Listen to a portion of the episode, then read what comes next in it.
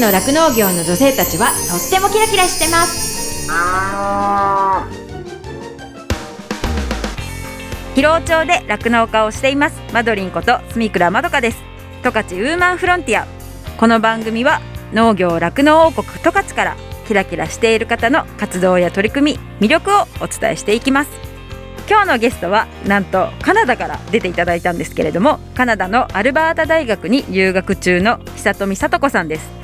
久富さんはですね福岡県出身で、えー、帯広畜産大学を卒業後に、えー、北海道内のですね飼料会社餌を扱う会社ですね飼料会社を経てで足寄町に住みながら酪農コンサルタントのお仕事をされていたんですけれども2019年よりカナダへ渡って今あの大学でお勉強されています。ちょうど1年前ぐらいにですね北富さんにこの番組にも出ていただいたんですけれどもその回が大変ご好評をいただいたので今回また再度お願いして皆さんお話楽しみにしていただきたいなと思います。十勝ウーマンフロンティア。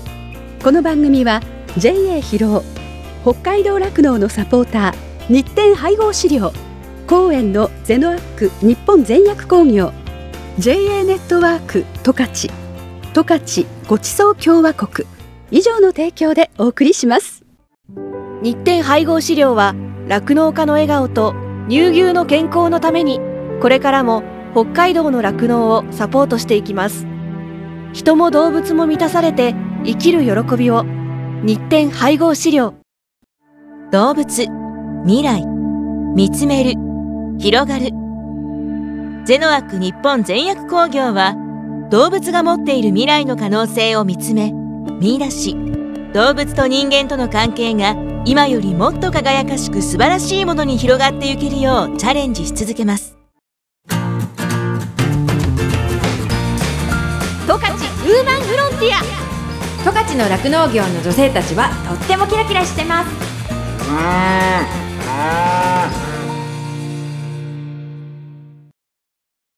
まあこうね私たちこう一緒にね過去にこう酪農女性サミットとか一緒にやってきたっていうこともあってその女性が酪農現場で働くことだったりとか経営者になっていくこととか経営に加わっていくことだとかなんかそういうことを結構こう何度もお話しした機会があると思うんですけど農村でこうネガティブに思われがちっていうのかな？なんかこうお婿さんをもらわなきゃいけないってことに対してもちょっと何て言うのかな？ちょっと後ろ向きに考えてしまう女の子もやっぱいたりだとか、そういうことに関してこう久富さんはどう思っているのかなっていうのをちょっと聞きたくって。で過去の放送でもね学生さんが学生の女の子が来てもらった時に彼女はこう後継者自分の実家が酪農家さんでこう牧場をまあ今都合が正直ちょっと迷ってる部分もあるみたいな話をされてた時に私もすごいこう強く思ったのがやっぱりこう日本ではどうしても酪農をやる牧場をしていくっていうのは男性っていうイメージがやっぱ強いから実家を継ぐって言って帰ってきたら絶対おもこさんもらってこいってこう周りの人に言われたりとかするっていうこともちょっと嫌だって思ってるんですみたいな。それは本当に率直にこう素直な気持ちだなって私は感じているしその私自身が牧場をやっていても珍しがられるというか女性がこう先頭切ってとかねこうやっていくことに対してやっぱりまだこう普通なイメージは持ってない人が多いんじゃないかなっていうふうに感じてるんですけどそういうことについてとか、今後こういうふうになってたらいいかなっていう思うようなことがあったら教えてほしいなと思うんですけども。なんか酪農に限らずで、女性が何か仕事をしようとするときに通じる課題なのかなと思ったんですけど、例えばその一般的に女性が会社に勤めてても、女性は結婚するなら女性は会社を辞めてご主人についていくとか、ご主人の転勤があったらご主人の転勤に奥さんは仕事を辞めてついていくとかっていうその男性が何か軸になってやるっていうのはその酪農に限らず何の分野でもそうなのかなっていうふうに思っててでその中でさらにその農村になっていくとその感覚がより強いのかなっていう感じがまずしますよね。うんうんうん。ね、だから実際その女性がじゃあ転勤する奥さんの方が転勤するからって言ってご主人が分かった仕事辞めてついていくよっていうケースがどれだけあるのかなって言ったらそんなに多くはないんじゃないかなと思うから、そういう部分酪農に限らず女性が何か軸になってやろうとするのはまだまだ難しいんだろうなっていうのがまず大きな感想ですね。うんうんうん、でその上でそのさっきも言ったけど農村地帯になっていくにつれてそういう感覚が強いし、なんか私たち女性自身もその自分が例えば仕事を辞めてとか何かを辞めて男の人についていこうって感覚の人は疑問も思わずそういうふうに思ってる人たちが多分多いからでも自分がやりたい仕事を貫いていくことはねすごく大切なことだと思うから本当ねどこからどういうふうにやっていったらいいのかわからないけど難しいね。そういう感覚ってこう日本人ってこういう感覚だよねっていうふうにはありますけど実際そのカナダに住んでみて、まあ、それこそ本当あんまりね関わる人が限られてる人、うん、はっきりしたことは言えないのかもしれないですけどそれこそそのローレンがあのあえてバリバリ優秀でバリバリやって教授になりたいって言ってることに対して周りの人たちってどういうふうに思ってるのかなとか。あでもそれはねあの女性の研究者もたくさんいるけどあたくさんっていうほどじゃないまだまだ男性の方が多くてやっぱりその研究分野での酪農の分野も研究者は男の人の方が断然多くてで中には女性の研究者も近年いらっしゃってで、中にはちゃんと結婚して子供も持ちながら今でもキャリアを重ねてらっしゃる方いるけど、うん、と人によってはやっぱり女性が研究者になって教授まで登っていくのは難しいんじゃないかっていうようなことを言う人もいるし、似たような部分はあるのかもしれない。知れないけれど、でも日本よりはずっと女性が活躍しやすい背景なのかなっていう印象はありますね。やっぱりその実力というか勉強ができてとかできることキャリアを積んでいけばそれこそ認めてくれるっていうか認めてもらいやすいような環境にあるっていう感じなんですかね。そのあたりは多分日本とも同じかもしれないけどもし結婚しても結婚した時点ではご夫婦の生活だから大人の生活だから自分の仕事ありきで生きていってもいいけど例えば子供さんが生まれたりしたらやっぱり女性は産休取らないといけないとか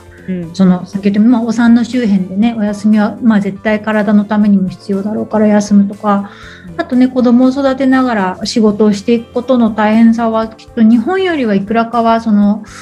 やりやすい部分もあるのかもしれないけど、まあ、大変さがあるのは間違いないだろうし、うん、その100%仕事に向き合いたくても向き合えないような状況になるのはそんなに違いはないのかなっていうふうに想像しますよね。うん。まあでもそれってまあ日本だけじゃないということではあるけど農家さんとか酪農家さんに対する考え方はなんかこう日本はまだまだあの固執してるところはあるのかなっていうふうには思うっていうかそれこそなんか今思い出したんですけど、自分がカナダで実習してた時に、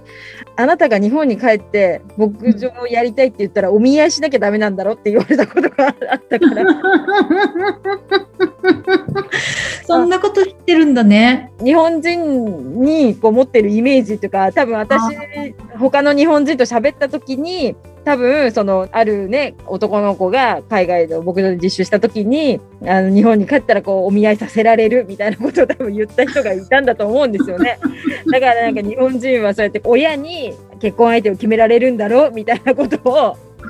言われたことがありました。少しなんか古いね、あの情報も混ざってるのもあるのかもしれないね、それはね。けど、まあなんかお見合いがだからってその悪いシステムだとは思わないんだけど、私は別にね、あの人が出会うのにいろんな手段があって構わないと思うから、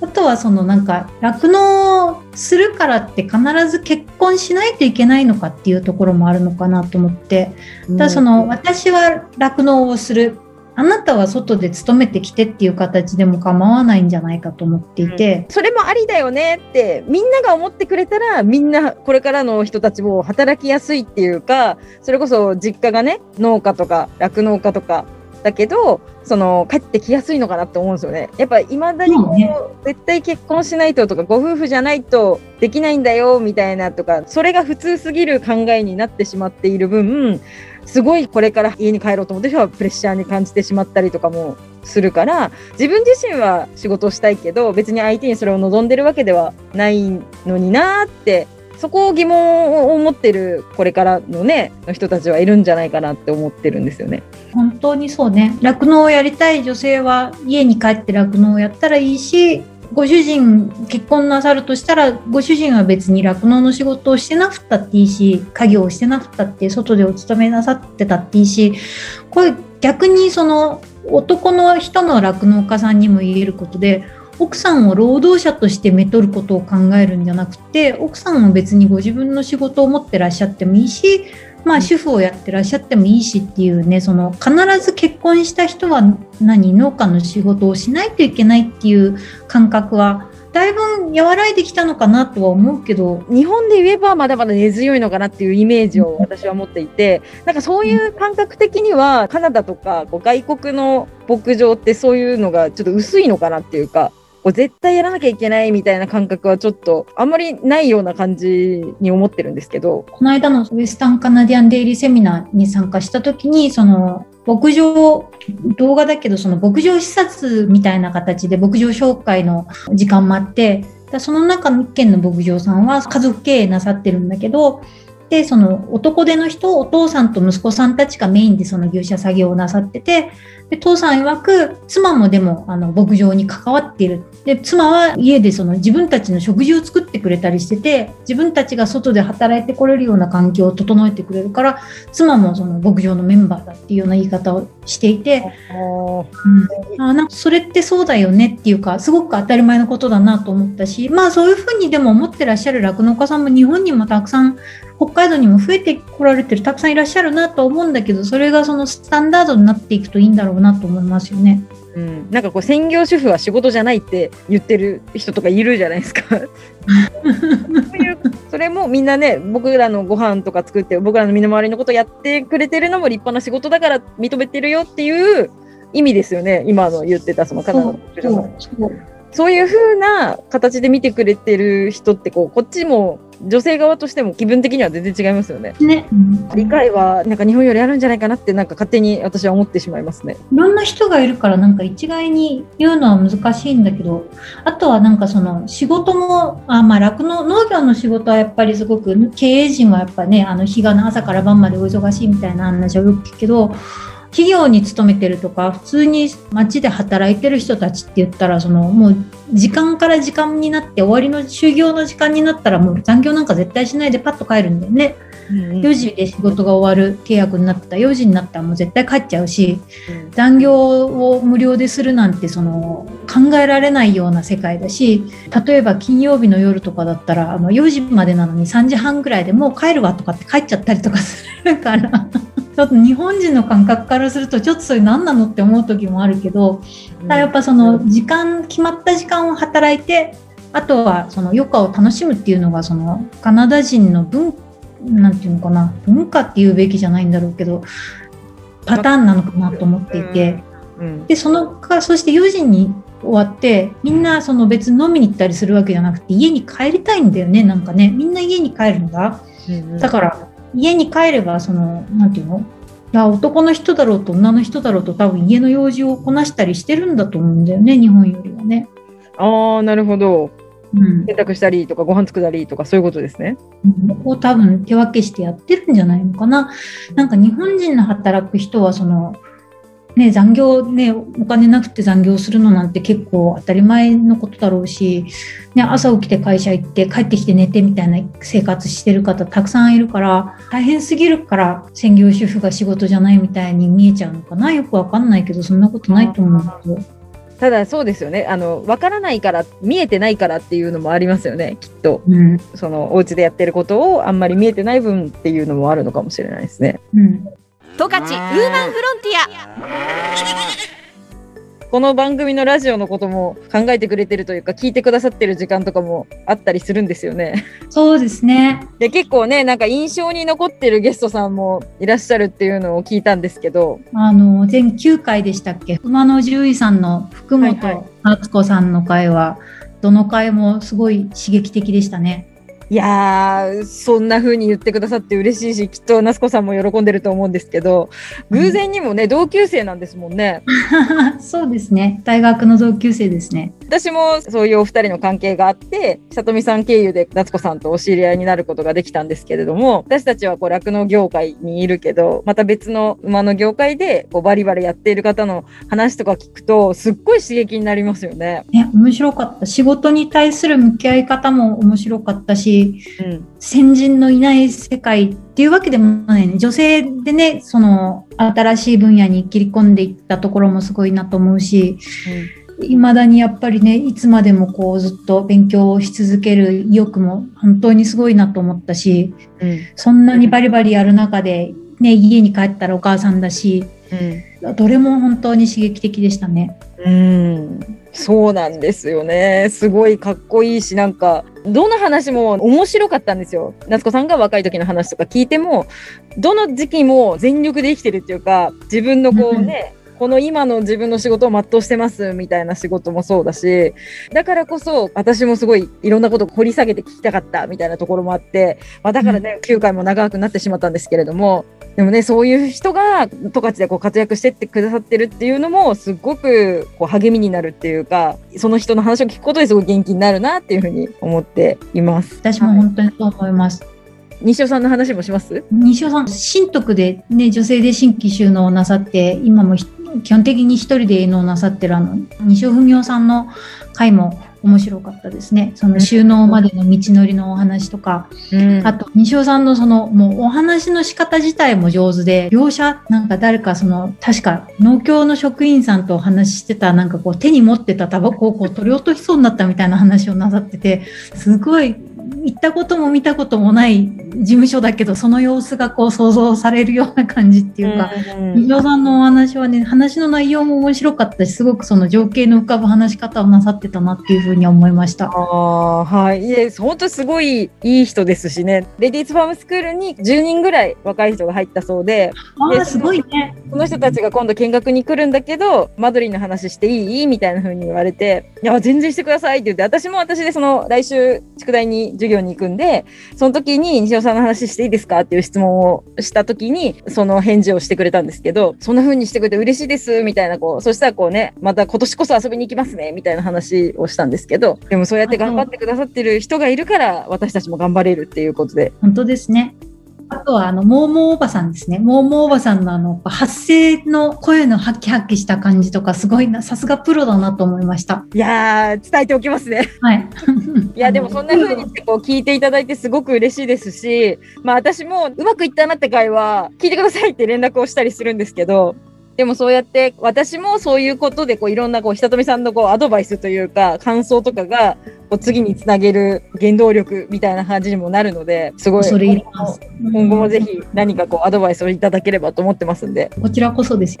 インタビューの相対的な感想とか同級生たちは優秀だね。優秀です。そういう同級生に、さとこも朝から晩まで頑張ってるよとかって言われてる久富さんですから、あの負けずに頑張ってほしいですね。そうですね。いや、まあ、朝から晩まで頑張ってもついていけないけど、今あるしかないか頑張ります。こういつかね、コロナが収まったら、日本からね、こうやって訪れる人たちもいると思うんで、こう今はきっと久富さんがこう精神的にもね、大変な時期だと思うんでね、これに気づいて久富さんにエールを送りたいって人は久富さんに連絡をしてくださいね。ありがとうございます。学校関係の話をし始めると大変だ大変だしか今日は言わなかったからちょっと聞き苦しかったかもしれないけど、でもチャレンジしたことに悔いはないんで、うん。まあね、結果的にそこれもいつか何かの役に立つだろうなと思ってるし、うんなんか大変だ大変だって言い過ぎるのはダメかもしれないけど、私にとっては大変だけど、でもやっぱりね、興味がある人には同じようにチャレンジしてほしいなと思うし、そんなね、大変だとかって言われることなんかでひるむことなくね、やっぱやってみたいことにはどんどん何でもチャレンジしていった方が、まあ自分の毎日も楽しくなるのかなって気はしますよね。大変なことにチャレンジする方が、私は豊かな人生だと思ってますよ。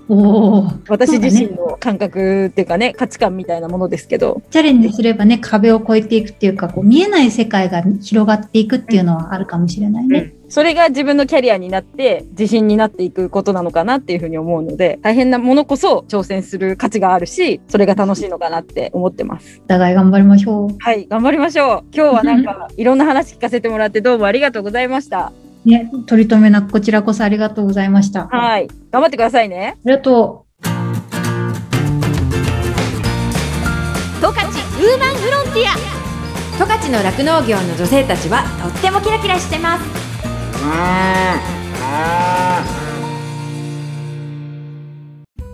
エンディングです。この番組のブログもありますので、FM ジャガのホームページからチェックしてくださいね。再放送は毎週火曜日の夜7時から7時半です。放送後は YouTube、そしてポッドキャストでも聞くことができます。十勝ウーマンフロンティアで検索してくださいね。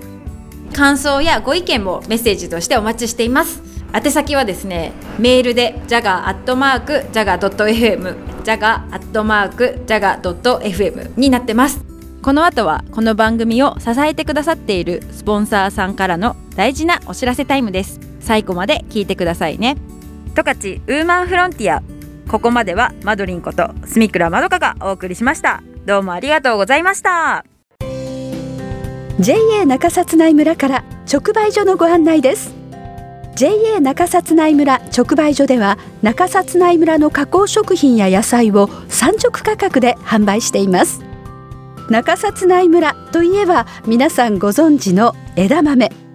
直売所では冷凍枝豆を中心に枝豆の加工品を多数ご提供しています。枝豆餃子枝豆コロッケ枝豆グラタン枝豆せんべい枝豆ラーメンうどん枝豆羊羹枝豆カレー枝豆焼酎などたくさんの種類でたくさんの数の枝豆加工品を取り揃えております。また冬の間も少しの量ですが野菜も販売中です。中札内村産のかぼちゃ芋ごぼうなどはいかがでしょうか？そして JA 中札内村直売所では十勝管内各 JA の特産品も販売しています。JA 十勝清水町の黒にんにく JA 豊頃町の切り干し大根 JA 中類のゆり根 JA 帯広川西の長芋 JA 木のハピオのハピマンなど他にも多くの十勝の特産品をご用意しています。ぜひ JA 中札内村直売所にお越しください。また直売所では揚げたての黒枝豆コロッケ1個150円冬も人気の枝豆ソフトクリーム250円そしてホットコーヒーなどもご提供しておりますのでドライブの休憩にぜひお立ち寄りください。JA 中札内村直売所。住所は中札内村西一条北八丁目2国道236号沿い。帯広から向かうと右手側にあります。営業時間は午前9時30分から午後5時まで。定休日はありません。冬の期間も営業しております。JA 中札内村から直売所のご案内でした。日展配合飼料から大切な子牛に 6g のおまじない。哺乳子牛用サプリメント子牛の味方のご案内です。子牛の味方は初乳に含まれる免疫グロブリンの吸収率を高めるオリゴ糖を原料とする子牛用サプリメント。免疫グロブリンは出生後の子牛が初乳を飲むことで吸収しますが出生後24時間を過ぎると免疫グロブリンの吸収ができなくなってしまいます。子牛に初乳に含まれる免疫グロブリンをできるだけ早く多く吸収させることは子牛の健康な成長のためにとても重要です。日展配合飼料の子牛の味方は初乳中の免疫グロブリンの吸収をサポートするサプリメント。使い方は簡単です。初乳に子牛の味方を1本混ぜて飲ませるだけ。分娩後1回目と2回目の哺乳の時にご使用ください。免疫グロブリンの吸収を高め感染症などからあなたの子牛を守ります。子牛の健やかな成長のために 6g のおまじない子牛の味方は日展配合飼料から発売中です。日展配合飼料からのお知らせでした。JA 広尾からのお知らせです。広尾町では新規就農希望者を募集しています。現在広尾町の酪農家の半数以上が新規就農者によって経営されており道内有数の新規就農受け入れ地域となっています。将来酪農家になりたい。動物が好き。酪農に興味があるなどまずは農業のきっかけを広尾町から始めてみませんか？大切なのは酪農をしたい酪農経営をするという夢を諦めないことです。サンタの町広尾町があなたの夢を応援します。詳しくは JA 広尾内の広尾町担い手センター電話番号015585-2121までお問い合わせください。広尾町は新規収納を目指す皆さんをお待ちしています。JA 広尾からのお知らせでした。私自身もですね広尾町で酪農していてその仕事自体はそのまあ、冬はね寒かったりとかあと大雨が大変とか大雪が大変とかすごい大変なこともいっぱいあるんですけれどもそれでも頑張ろうっていうふうにさせてくれる牛たちとあと一緒にこう頑張れる仲間がいるっていうのがすごく大きくってそういう仲間がいるからこそ続けていきたいしここに住んでいきたいなっていうふうに感じれたところでもあるのでその人の温かさが自慢の広尾町でねぜひたくさんの人に酪農を始めてほしいなっていうふうに思っています。動物未来見つめる広がる。ゼノアック日本全薬工業は動物が持っている未来の可能性を見つめ見出し動物と人間との関係が今よりもっと輝かしく素晴らしいものに広がっていけるようチャレンジし続けます。日展配合飼料は酪農家の笑顔と乳牛の健康のためにこれからも北海道の酪農をサポートしていきます。人も動物も満たされて生きる喜びを。日展配合飼料。十勝ウーマンフロンティア。この番組は JA 広尾北海道酪農のサポーター日展配合飼料。公園のゼノアック日本全薬工業。JA ネットワーク十勝十勝ごちそう共和国。以上の提供でお送りしました。